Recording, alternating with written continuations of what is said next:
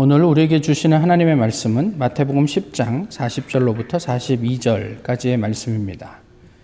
신약 성경 마태복음 10장 40절로부터 42절까지의 말씀을 이제 봉독하겠습니다. 너희를 영접하는 자는 나를 영접하는 것이요 나를 영접하는 자는 나를 보내신 이를 영접하는 것이니라. 선지자의 이름으로 선지자를 영접하는 자는 선지자의 상을 받을 것이요 의인의 이름으로 의인을 영접하는 자는 의인의 상을 받을 것이요 또 누구든지 제자의 이름으로 이 작은 제자 중 한, 작은 자 중 하나에게 냉수 한 그릇이라도 주는 자는 내가 진실로 너희에게 이르노니 그 사람이 결단코 상을 잃지 아니하리라 하시니라 아멘. 어, 복음 사역자가 성령보다 앞서 행하면 헛수고한다. 그렇다고 성령을 따라 행하면 꼭 풍성한 사역의 열매가 나타나는 것도 아니다. 그래도 허탕치기는 마찬가지다. 오래 참고 온유하신 성령을 따라하는 복음 사역은 무한히 소모하는 사역이다. 그래서 지치고 탈진한다. 수적인 증가도 질적인 성숙도 잘 나타나지 않는 작은 교회를 오래 목회하는 이들일수록 탈진하기 쉽다. 그런 사역에 성령이 함께 한다고 다른 점은 무엇일까? 선한 목사는 사역의 열매가 없어도 하나님으로 인해 즐거워하며 성도들을 섬기는 자체에 보람을 느낄 것이다. 그러나 나같이 덜 되고 숨은 야망이 살아있는 목사는 함께하는 성령으로 인해 기뻐하기보다는 열매를 주지 않는다고 불평하고 절망하며 스스로 맥이 풀려 고꾸라진다. 아직도 멀었다. 이런 나에게 성령은 결코 지치지 않으신다는 것이 다른 점이다. 어, 한국의 신학교에서 조직 신학을 오래 가르치시고 은퇴하신 분이 이제 은퇴 후에 작은 교회를 맡아 목회를 하시면서 뭐 이런저런 글을 쓰시는데 그 글 가운데 있는 내용입니다. 뭐 이제 또 목회도 은퇴해야 할 나이가 얼마 남지 않으셨을 텐데 여전히 자신의 내면의 숨은 야망이 도사리고 있음을 이야기하면서 자신의 어, 내적인 심경을 솔직하게 고백한 글이지요. 어, 우리는 아, 이렇듯 하나님을 운운하지만 그래도 눈에 보이는 성과가 없으면 실망합니다. 성령이 함께 하시면 충분하다 이야기하지만 그래도 우리 손에 잡히는 어떤 결과들이 있어야 하지요. 말은 그렇게 하지 않아도 그 성과를 만들어 보려고 어, 애를 쓰기도 합니다. 여기에서 자유로운 사역자, 내지는 여기에서 자유로운 그리스도인이 얼마나 될까 싶습니다. 인간의 가치 또는 교회의 사역이 규모로 그 의미가 결정될 수 있을까요? 한 명 있으면 별 볼 일 없는 교회고 수만 명이 모이면 어, 좋은 교회고 어, 이것도 우리가 그렇지 않다고 이야기하지요. 그럼에도 불구하고 크면 선한 것 같고 내세울 것이 없으면 실패한 것 같은 이 느낌적인 느낌은 어떻게 해야 할까요? 솔직하게 우리 내면을 돌아보며 우리는 정작 무엇에 주목하고 있는지 어, 좀 고민해 볼 수 있으면 좋겠다 싶습니다. 오늘 본문은 지난주의 결론과 같은 내용입니다. 두 가지 말씀을 크게 하고 계시는데요. 하나는 영접과 관련된 이야기고요. 맞아들임입니다. 그리고 다른 하나는 상입니다. 이건 뭐 포상 내지는 보상이라고 해도 될 것 같습니다. 먼저 영접에 대해서 좀 이야기를 해보면요. 40절에 너희라고 예수님께서 말씀하시잖아요. 이 너희는 누구를 가르치죠? 예수님께서 파송하신 제자들을 가리킵니다. 그죠? 근데 이 제자들은 예수님으로부터 보냄 받은 사람들이고 그렇게 생각하면 우리가 대사라고 이야기할 수도 있겠죠. 근데 이게 보낸 분은 예수 그리스도 곧 하나님이시다 라고 얘기를 하니까 아, 너희를 영접하는 것은 무엇이라고 얘기하냐면 곧 하나님을 맞아들이는 것과 다르지 않다. 이렇게 이야기를 하셨어요. 그렇게 보면 파송받은 제자들은 곧 하나님입니다. 그 제자가 오늘을 사는 어, 그리스도인들이라면 그러면 우리 신앙인들은 곧 하나님과 다르지 않다. 이런 이야기일 수도 있겠죠. 한번 생각을 해보시죠. 미국에 있는 한국의 대사들, 뭐 영사를 포함해서 대사관 직원들이 미국 현지 법에 저촉, 적용을 받지 않습니다.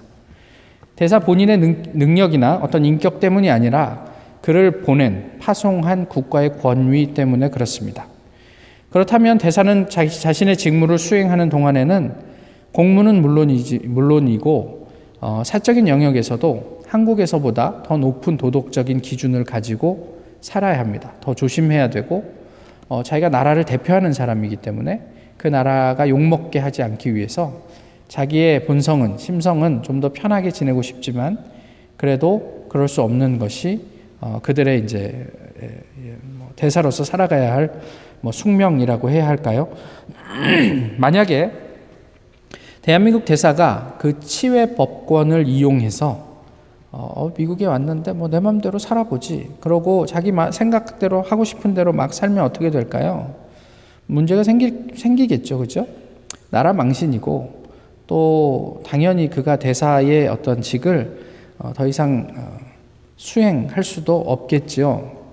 또 그런 사람을 상대국에서 대사로 인정하고 이렇게 기쁘게 영접할 리도 만무합니다.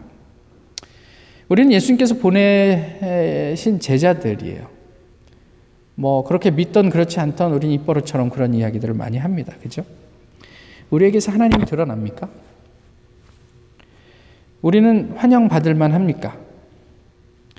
우리가 가진 어떤 조건, 그래서 뭐 외적인 어떤 그런 게 아주 호감이 간다.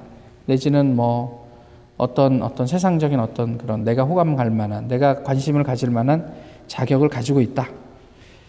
아, 이것 때문에 사람들이 우리를 영접하지 않습니다. 영적인 의미에서. 때로는 우리가 세상에서 유력해지면 복음을 더 효과적으로 전할 수 있다고 말하곤 하죠. 일면 맞는 말이기도 합니다. 그러나 사람들이 복음을 듣는 것은 우리가 가진 어떤 자격 내지는 소유 때문이 아니라 어, 그 사람을 통해서 드러나는 하나님 때문에 복음을 받아들일 수 있게 되는 거죠. 성령이 가능하게 하는 역사입니다. 이것은 우리가 뭐 대단히 잘나서 우리 스스로 하나님을 드러낼 수 있는 것은 아니죠. 그 하나님이 드러나게 하기 위한 우리 개인적인 노력들이 있어야 하겠지만 어쨌든 근본적으로 성령께서 함께 하시면 하시지 않으면 할 수 없는 일들입니다. 동시에 말씀드렸던 것처럼 내가 성령과 함께 아, 이루어 가야 할 사역이기도 합니다. 이것을 잊으면 우리가 아무리 엄청난 일들, 엄청난 어떤 성과를 낸다고 하더라도 그것은 마치 사울이 전쟁에 이기고 자신을 위해서 기념비를 세우는 것과 같은 그런 일들 그 이상도 그 이하도 되지 않습니다. 선지자나 의인을 영접하는 것 어떻게 생각하십니까? 이건 상대적으로 굉장히 쉽습니다. 어, 선지자가 왔대. 그럼 영접하는 거 그럼 어려워요. 선지자를 잘 영접하고 어, 대접하면 좋죠. 요즘으로 하자면 뭐 선교사쯤 될까요? 아니면 뭐 교수쯤 될까요? 세상에서 저명한 어떤 유명 인사쯤 될까요? 그런 분들을 반갑게 환영하고 우리가 맞아들이는 일은 그렇게 어렵지 않습니다. 교회에서는 열심히 교회를 위해서 봉사하는 사람들이 될 수 있겠죠. 그러나 그렇지 않은 사람, 오늘 본문의 이야기대로 소자라고 하지만 그것을 그냥 좀 실감나게 번역하면 보잘 것 없는 사람입니다. 그럼 이런 보잘 것 없는 사람이 교회 안에서 아니 우리에게 환영받는 것은 상대적으로 쉬운 일이 아닙니다. 더욱이 내가 싫어하는 부류의 사람이라면 그거는 뭐 말할 것도 없습니다. 그래서 우리는 사람들이 좋아하는 무언가를 어, 가지려고 애를 쓰는가 봅니다. 그러나 조심해야 될 것이 이것이에요. 어떠한 경우에도 어, 사역의 주체는 성령이시라는 거예요. 내가 가진 어떤 매력적인 어떤 요소로 사람들을 설득할 수 있을까요? 그들에게 근원적인 변화를 유발할 수 있을까요? 하나님께서 하시는 사역, 성령께서 주체가 되시는 사역에 우리의 어떤 인간적인 어떤 요소들을 끼워 넣지 않았으면 좋겠다 싶습니다. 우리가 예수님께서 보내신 목적대로 성실하게 사역을 함에도 불구하고 때때로 거절당할 수 있습니다. 아니, 오히려 거절이 더 많을 수도 있어요. 요즘은 그냥 뭐 말하는 것조차도 우리가 부담스러울 만큼 한국 사회에서 어, 예수 그리스도 내지는 교회가 가지는 위치가 상당히 위태위태합니다. 이것은 복음을 받는 사람들의 문제이기도 해요. 물론 우리의 문제이기도 한데요. 이런 거예요. 내가 잘 하고 있는 있음에도 불구하고 거절하는 것은 상대의 문제예요. 거절하면 어떻게 하라고 그랬죠? 우리 자신을 돌아보고 뭔가 부족한 게 없는지 살펴보고 회개하고 분발해서 그들을 감동시켜라. 이게 우리가 흔히 듣는 이야기인데요. 오늘 본문에서 예수님은 무엇이라고 얘기하셨냐면 그러거든 그냥 돌아서서 그 집을 나와 그리고 너희 발에 있는 먼지를 털어버려라 이렇게 말씀하셨단 말이에요. 마지막 날에 소돔과 고모라가 아, 여기보다 훨씬 쉽다고 느낄 걸 어, 이건 굉장히 저주에 가까운 이야기들을 예수님께서 하셨던 것입니다. 어, 무슨 이야기예요? 그 사람들을 저주하라? 이런 이야기가 아니고요. 그런 사람들이 있어. 그러면 그것은 너희가 뭔가를 잘못한 것이 아니야. 너희 때문이 아니니까 너무 그것 때문에 부담 갖거나 두려워하지 말고 전해야 할 사람들에게 또 중단 없이 이 사역을 계속했으면 좋겠어. 이런 말씀으로 우리가 받아야 하지 않을까 싶어요. 우리가 사역을 하다가 환영을 받을 수도 있고 거절을 당할 수도 있습니다. 어, 예전에 어, 제가 대학 다니면서 학교 병원에 가서 한 달에 한 번 정도씩 이렇게 찬양을 같이 교회 그 분들과 했던 적이 있어요. 대부분 다 반가워해 주시고 우리들의 기도를 어, 고마워해 주시지만 아, 그렇지만 그 동시에 어, 안 그래도 마음이 심란한데 왜 와서 시끄럽게 하냐? 뭐 그렇다고 저희가 뭐 거기서 고래고래 소리를 지르면서 찬양했겠습니까? 병동에서 조심스럽게 하지만 그래도 그렇게 불쾌하다며 어, 이렇게 뭐라고 얘기하시는 분들이 있습니다. 그러면 많이 주눅이 들죠. 예. 고맙다며 음료수도 주시고 또 뭐 이렇게 예, 뭐 이렇게 좀 들어와서 함께 기도해 달라고 격려해 주시는 분들의 격려가 있지만 동시에 그렇게 이렇게 욕을 먹고 그러면 야, 뭐 우리가 뭐 이거 하면서 뭐 얻는 게 뭐 있다고 이게 욕 먹으면서 이거 하냐? 그만둘까? 뭐 이런 생각도 솔직하게 드는 게 사실입니다. 그렇지만 욕 먹는다고 포기하면 욕은 안 먹을 수 있겠죠. 그렇지만 역사는 중단될 것입니다. 사도 바울이 억울하게 당하는 고초 때문에 아, 사역을 그만두자 라고 선택했다면 오늘 우리는 어떻게 되었을까요? 영접과 거절 사이에서 진리는 중단 없이 선포되어야 합니다. 다만 아, 예수님께서 말씀하신 대로 뱀같이 지혜롭고 비둘기같이 순결하게 사역해야겠죠. 굳이 그렇게 하지 말래는데 거기에서 고래고래 소리 지를 건 뭐 있겠습니까? 그럼 우리가 어떻게 그들에게 접근할 수 있을까? 어떻게 이 진리를 나눌 수 있을까? 포기하는 게 아니라 어, 좀 더 더 고민하고 그들과 함께 할 수 있도록 애를 쓰는 그런 어떤 지혜로움, 순결함이 필요하겠죠. 좀 정리를 해보면요. 무엇이 사람, 무엇을 보고 사람들이 영접을 할까? 아니, 무엇을 사람들이 영접을 할까? 사람 자신, 우리를 보고 사람들이 우리를 영접하는 게 아니에요. 우리, 우리 안에 내재되어 있는 하나님을 영접하는 거죠. 또는 우리가 전하는 메시지를 수용하는 거예요. 지난주에 저희가 살폈던 것처럼 오늘 본문에서 이야기하는 예수님께서 부탁하신 사역의 어떤 원리들이 있잖아요. 그게 뭐냐면 천국이 가까웠다고 그냥 급박한 천국에 대한 선포를 하고 그 다음에 예수님께서 허락 위임받은 예수님께로부터 위임받은 권위로 사람들의 병과 귀신 들린 사람들을 자유케 하라. 또 그들의 필요를 채우라. 그리고 거저 받았으니 거저 주라. 그리고 사역하면서 너희가 지나치게 많은 것들을 소유하지 말라. 지나치게 많은 것을 가지면 움직이기 불편해요. 그러면 어떻게 합니까? 필요를 어떻게 공급받습니까? 어디든 가서 그, 그곳에서 어, 필요한 공급을 너희가 받게 되는 게 마땅하다. 이런 이야기를 하셨어요. 이러한 제자들의 삶이 사람들로 하여금 아, 저 사람들을 영접해야겠구나 라고 하는 내용이 되는 거죠. 그냥 뭐 이렇게 뜬금없이 가가지고 아무것도 없는데 밑도 끝도 없이 영접한다 이런 의미들이 아니에요. 이렇게 제자들, 예수님께서 말씀하신 대로 살면 영접하는 사람들이 생긴단 말이에요. 또 이렇게 사는 것은 말씀드렸던 것처럼 나의 힘으로 되는 게 아니고 성령께서 주시는 지혜와 순결함으로 가능하단 말이에요. 사실 지난주에는 그러니까 걱정하지 마라, 두려워하지 마라 이런 얘기를 나누었죠. 근데 너희가 필요할 때마다 성령께서 너에게 지혜를 주셔서 구변의 능력을 주셔서 사람들에게 어떻게 말을 해야 할지 알려주실 것이다. 그런데 저희는 끊임없이 부담이 돼요. 그래서 하나님 저는 아니에요. 이런 사역을 할 수 있는 사람은 그런 탤런트가 있는 사람 아니겠어요? 그러니까 그냥 그런 사람들을 찾아서 보내시죠. 아니 내가 너에게 어, 말을 준다니까 성령께서 너희로 하여금 할 말을 생각나게 해준다니까 그 사이에서의 싸움인 거예요. 그래서 그것을 딛고 우리가 그렇게 살아보면 안 될 줄 알았는데 되는 경험들을 하게 될 것이다. 이런 이야기예요. 그 성령 안에서 결국 내가 힘들어하는 사람까지도 우리는 수용할 수 있고 환대할 수 있고 영접할 수 있고 또 그 성령 안에서 설령 이전까지는 우리에게 너무 적대적이었던 사람들이 그 복음을 받아들이고 하나님의 자녀가 되는 경험들을 할 수 있을 것이다. 이런 이야기를 하는 거죠. 근데 두 번째 이 포상이 훨씬 더 이제 좀 의미 있고 중요한 내용인데요.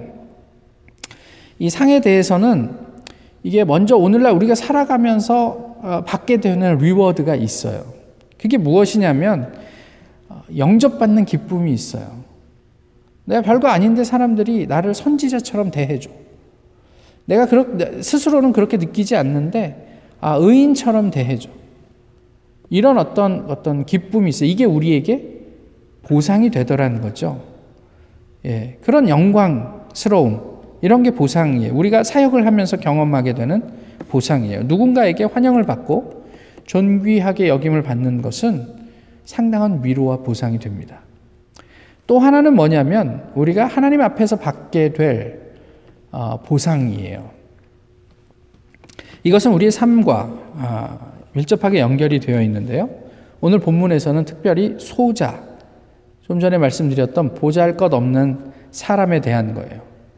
그것에 대한 것이기만 한 게 아니고 보잘 것 없는 봉사에 대한 것이기도 해요. 보잘 것 없는 구제, 뭐죠? 냉수 한 그릇. 예. 사실 저희가 물도 비싸요. 그런데 물 한 그릇에 인색한 사람은 별로 없어요. 예. 그런 이야기를 하고 있는 거예요.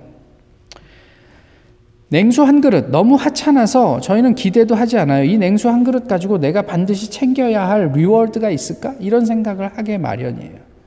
그런데 그 냉수 한 그릇에도 반드시 약속된 상이 있다. 예수님께서는 그렇게 말씀하셨어요.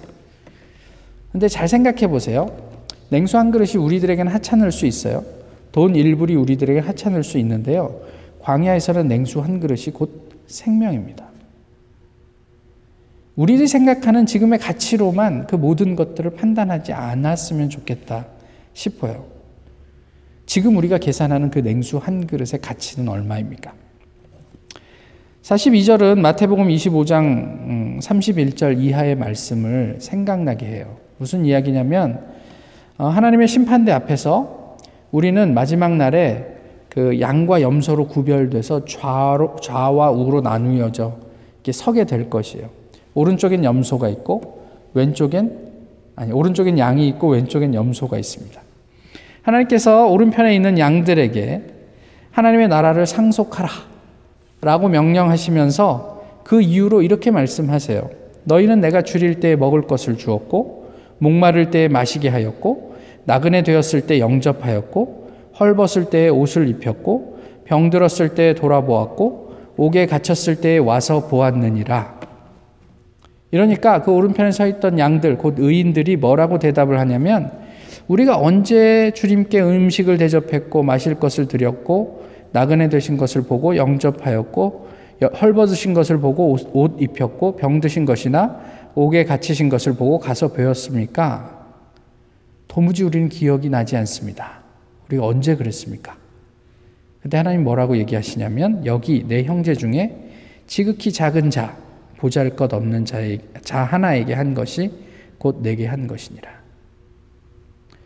지극히 작은 자 한 명에게 한 것이 곧 내게 한 것이니라. 하나님께서 그렇게 얘기를 하셨어요. 또 이내 왼편에 있는 염소들에게 얘기합니다. 불의한 사람들이죠. 너희들은 지옥불에 들어가라. 예, 그러면서 내가 굶주렸을 때 먹을 것도 주지 않았고 뭐 입히지도 않았고 목마를 때 뭐 물도 주지 않았고 뭐 이런 얘기를 하니까 이 사람들이 뭐라고 얘기해요? 우리가 언제 그랬습니까? 주께서 줄이신 것이나 목마르신 것이나 나그네 되신 것이나 헐벗으신 것이나 병 드신 것이나 옥에 갇히신 것을 보고 우리가 언제 공양하지 않은 적이 있습니까? 이 염소들이요 평생 하나님 나라를 위해서 수고한 사람들이에요. 그래서 자기들의 어, 업적들을 가지고 있던 사람들이에요.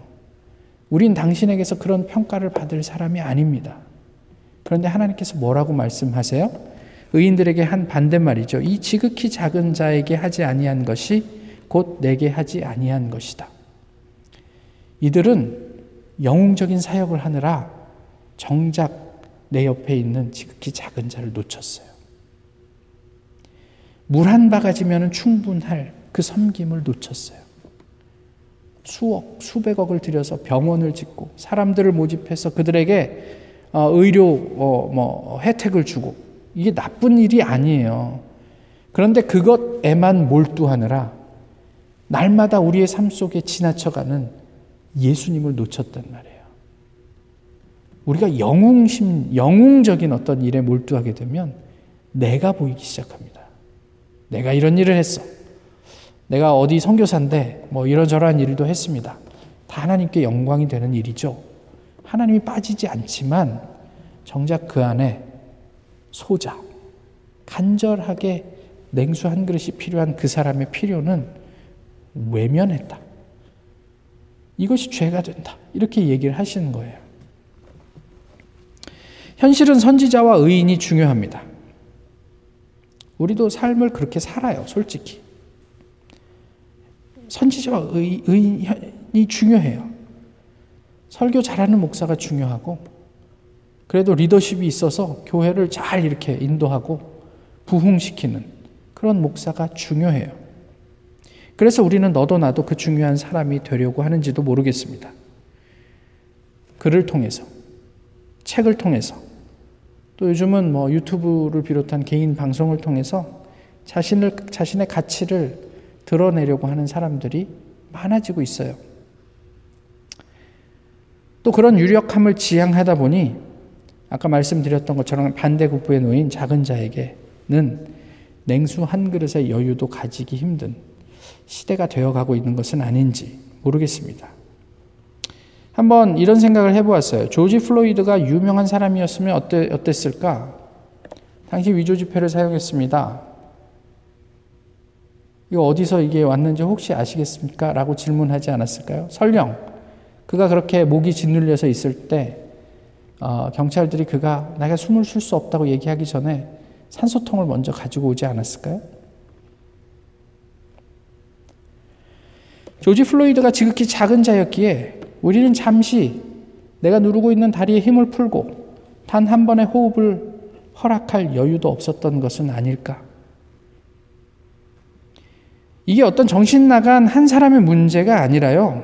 어쩌면 우리 모두의 이 사회의 문제일 수도 있지 않을까요? 우리는 그런 사람들을 그렇게 대우했어요. 뭐 저 사람 별로 중요하지 않으니까 외면했어요.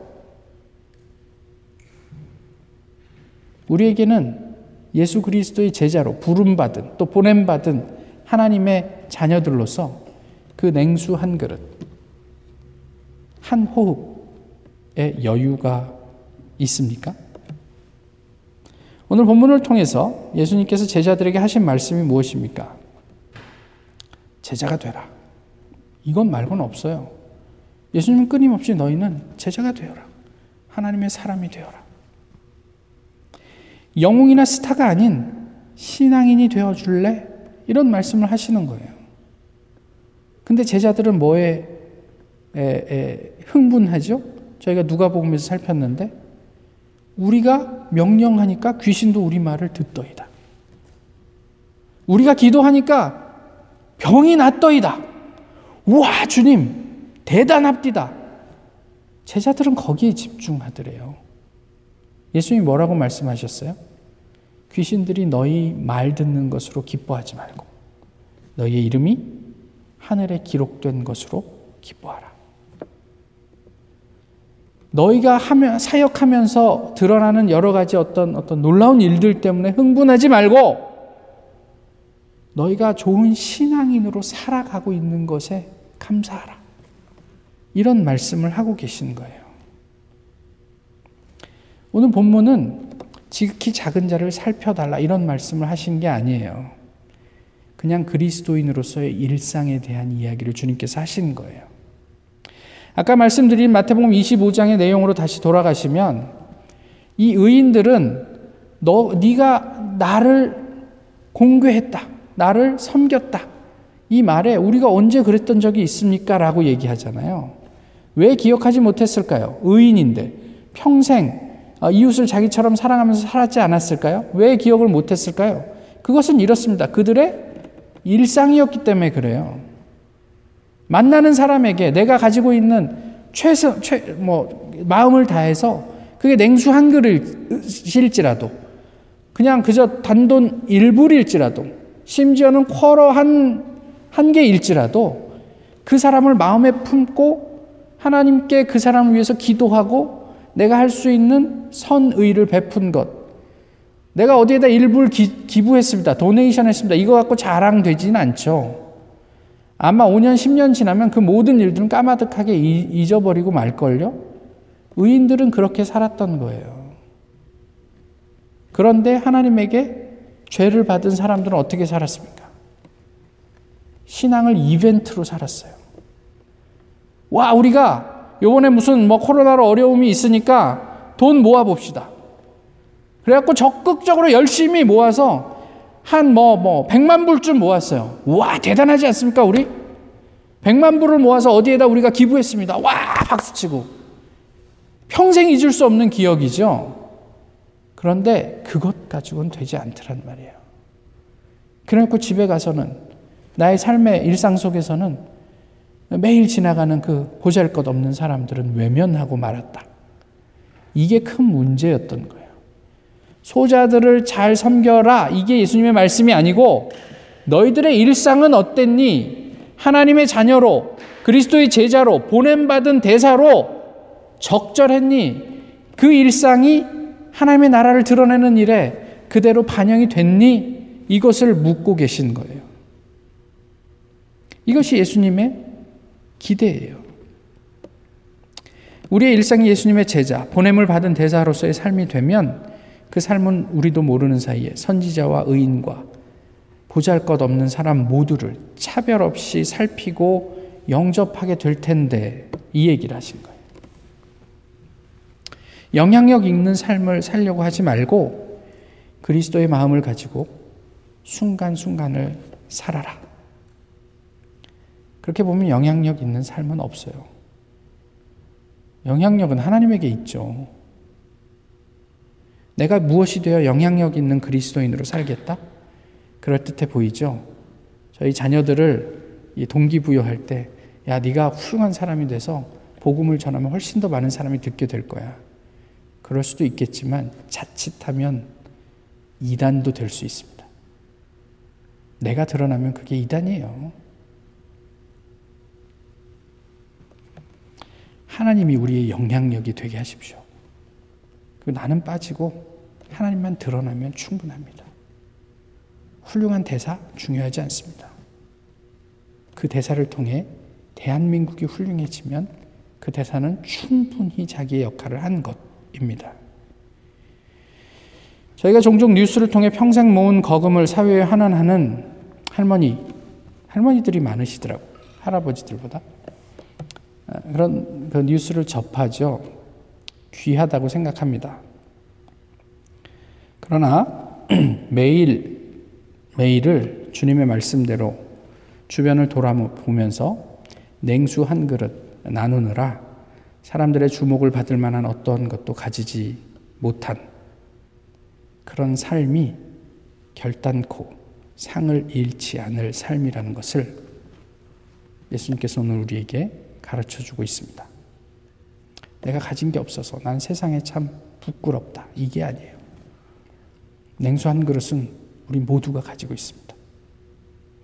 매일매일의 삶에서 그 냉수 한 그릇 때문에 설령 내가 죽을 때 내 손에 쥐고 있는 게 아무것도 없어서 사회 사람들이 주목할 만한 어떠한 일도 할 수 없을지라도 그 매일매일의 삶은 하나님께서 카운트하고 계시고 하나님의 reward의 대상이 된다. 이게 오늘 본문의 이야기입니다. 그런데 난처한 게 있어요. 이에 대한 보상은요, 어, 누구에게나 공평하게 주어지지 않습니다. 우리가 산 대로 받게 될 보상입니다. 공평하신 하나님이심을 저희가 노래하지만 구원에 대해서는 공평하실지 몰라도 우리가 산 삶에 대해서는 절대 공평하지 않은 하나님이라는 사실도 저희가 좀 기억해 두면 좋지 않을까 싶어요. 어, 한 경영학과 교수님이 한국에 있는 그 일간지에 기교한 글인데 글의 제목이 돕는 행동으로 보는 슬기로운 직장 생활입니다. 아, 뭐 긴 이야기를 다 읽어드릴 수는 없고요. 돕는 행동에 관한 설문조사를 했어요. 그래서 한 회사 직원들이 상호간에 얼마나 도움을 주고 받는지에 대한 조사였던 거죠. 재미있는 것을 발견했는데 뭐냐면 도와주면 도움을 받고 도움을 받았으면 또 도와주는 이 상호 호혜의 원칙이 있잖아요. 우리가 기대하는 그게 늘 이렇게 적용이 되지 않더라는 거예요. 그러니까 도와줬는데 도움을 못 받기도 하고 도움을 받았는데 안 도와주기도 하고 이런 일들이 있다는 거지. 그래서 왜 그럴까? 그러고 들여다봤더니 도움을 주는 사람의 동기에 따라서 그게 달라진대요. 동기를 크게 두 가지로 나누었는데 하나는 아, 친사회적인 동기예요. 뭐냐면 돕는 것이 올바른 것이기 때문에 그냥 돕는 거죠. 다른 하나는 아, 그 계산적인 동기예요. 돕는 것이 나에게 도움이 되기 때문에 돕는 거예요. 그래서 친사회적 동기로 돕는 것은 마땅히 해야 할 일이라고 생각하고 돕는 사람들이고요. 계산적인 동기로 돕는 것은 아, 이렇게 하면 상사에게 잘 보이겠지. 또 향후 나에게 도움을 줄 수 있는 사람이야, 저 사람은. 그러니까 내가 좀 도와주면 내가 나중에 도움을 받겠지. 설문 결과를 보니까 이 계산적 동기로 돕는 경우 실제로 차후에 별로 도움이 되지 않는다고 나왔습니다. 그러니까 무슨 얘기냐면 사람들이 아는 거예요. 저게 나를 이용해 먹으려고 도와주는구나. 그래서 나중에 그 사람이 도움이 필요할 때 기분이 안 좋아. 그래서 별로 도와줄 마음이 안 생긴다는 거예요.